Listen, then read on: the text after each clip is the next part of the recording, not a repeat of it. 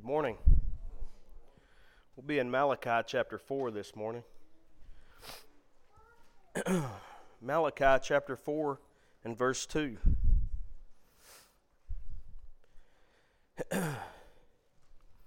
But unto you that fear my name shall the Son of Righteousness arise with healing in his wings, and ye shall go forth and grow up as calves of the stall.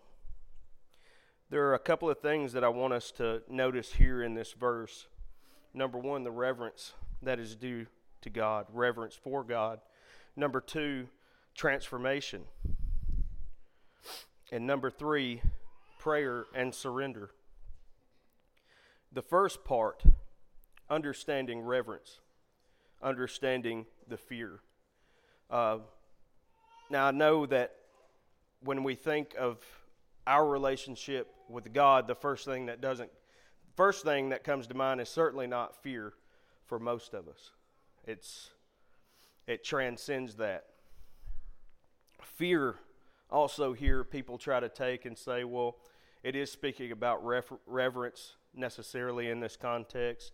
It's speaking about uh, respect and all these different things, but truly the closest relationship that fear, the word, the closest relationship that fear has with any other word in the Bible is tremble, to tremble.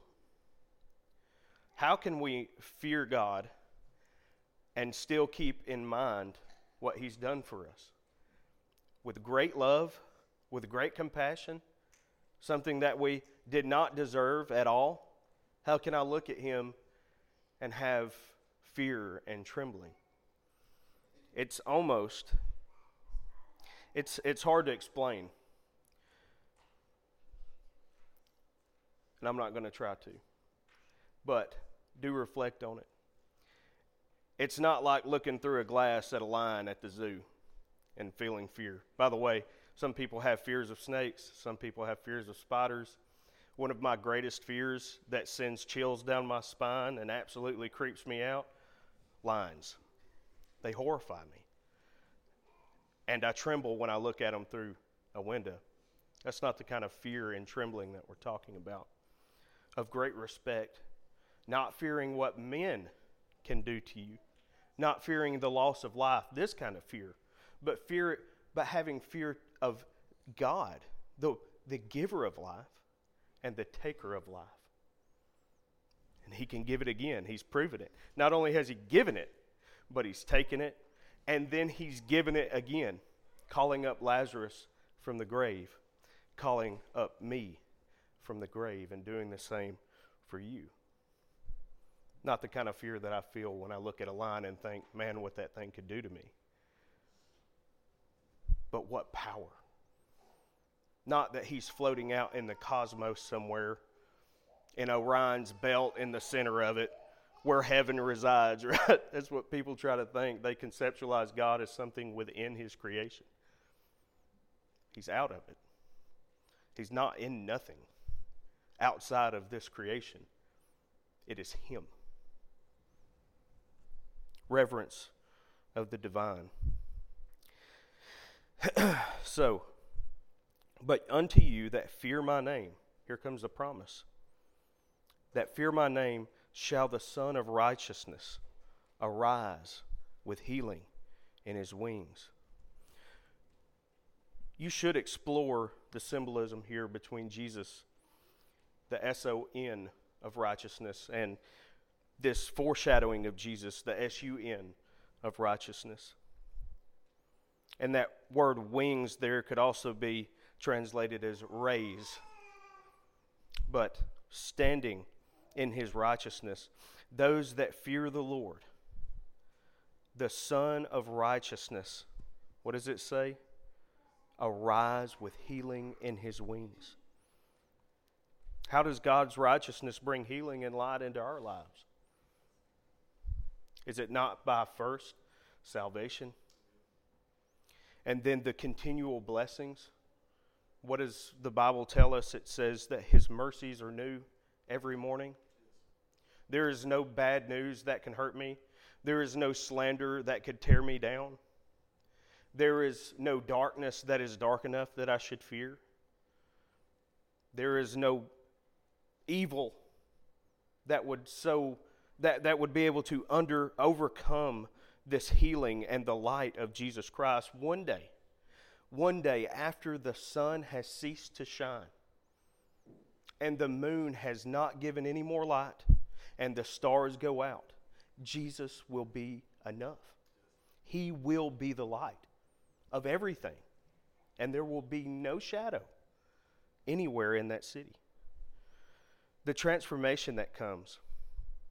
Think in your minds, after this healing, as we learn to reverence God as He is due reverence and fear, what does it say? Ye shall go forth and grow up as calves of the stall. Think about people in your daily life, how sad and downtrodden, how depressed and anxiety-filled they are. Now think about a baby calf that has been fed well all its life. It knows the sound of the bell that rings that tells it when it's time to eat. It knows the sound of the tractor when the farmer is coming to open up the gate so they can get into the other side and eat the grass on the, in the other fields. Have you ever watched those calves? Man, they ain't got a care in the world.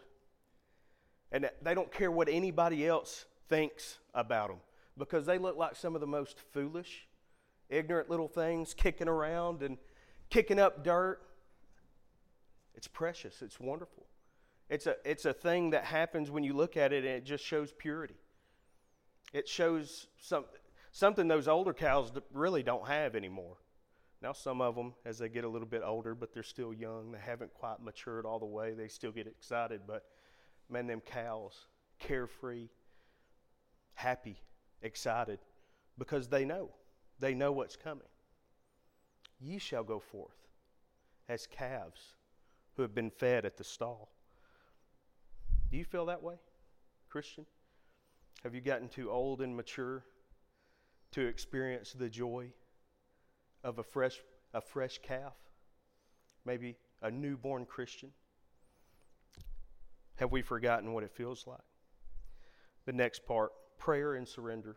It all ties in together as we learn and grow in reverence, as we learn and grow in, as Christians. In prayer and surrender, how can we, as Christians, grow in those two things? Do we pray enough? I have heard a man tell me one time, because I asked him, I was like, well, can I, can I pray? Can we pray together right now? He said, man, I just, I don't think I can pray any more than I already have. Have you ever felt that way? You can't pray anymore? God forbid that we ever get to the point that we feel like we can't pray anymore, because His ear is ever present. His power is ever ready to, to just pour out blessings, even though it might not be the answer to the question. It could be comfort to your heart. Surrendering all areas of our life, trusting in God's righteousness to restore us and renew us every day, where that we won't become old and bitter, but that we might be new every morning along with His graces, that we might continually learn that the joy of God is ever present in our life, and it is new every morning, and it is abundant and infinite. And we need to integrate that joy into our life. Bef- not only just before we come to church on Sunday or Wednesday, not only whenever we come here to shoot fireworks or do other things, not only whenever we come here on Sunday nights, Monday, Tuesday, Wednesday, Thursday, Friday, Saturday, every day of the week, learning, t- asking God to teach in our heart and renew in us the joy and the peace that He has promised. Reminding ourselves that He is the base reality. All these things that we fear in life, all this anxiety that we feel is nothing and will be nothing when we behold His face. Let's pray. Lord, we love You. We pray that You would continually help us to learn and uh, ever grow in reverence for who You are. Lord, I just pray that You would go before us in these services, that You would just put Your hand over our Sunday school teachers, that You would bless them, Bring back to remembrance the things that they've studied. And Lord, open up our hearts and our minds to your word that we might be able to learn. And Lord, I just pray that you would be with Israel Price and his family. Lord, I just pray that you would just bless him. Give him the words to speak. Fill him up and pour them out for us. Lord, I just pray that you would be with our worship leaders and that you would just bless him, Lord. That you would, again, go into the service. You know what we need, each of us individually, and you know how to deliver it, Lord. Just help us to be willing and open. In your name we pray. Amen.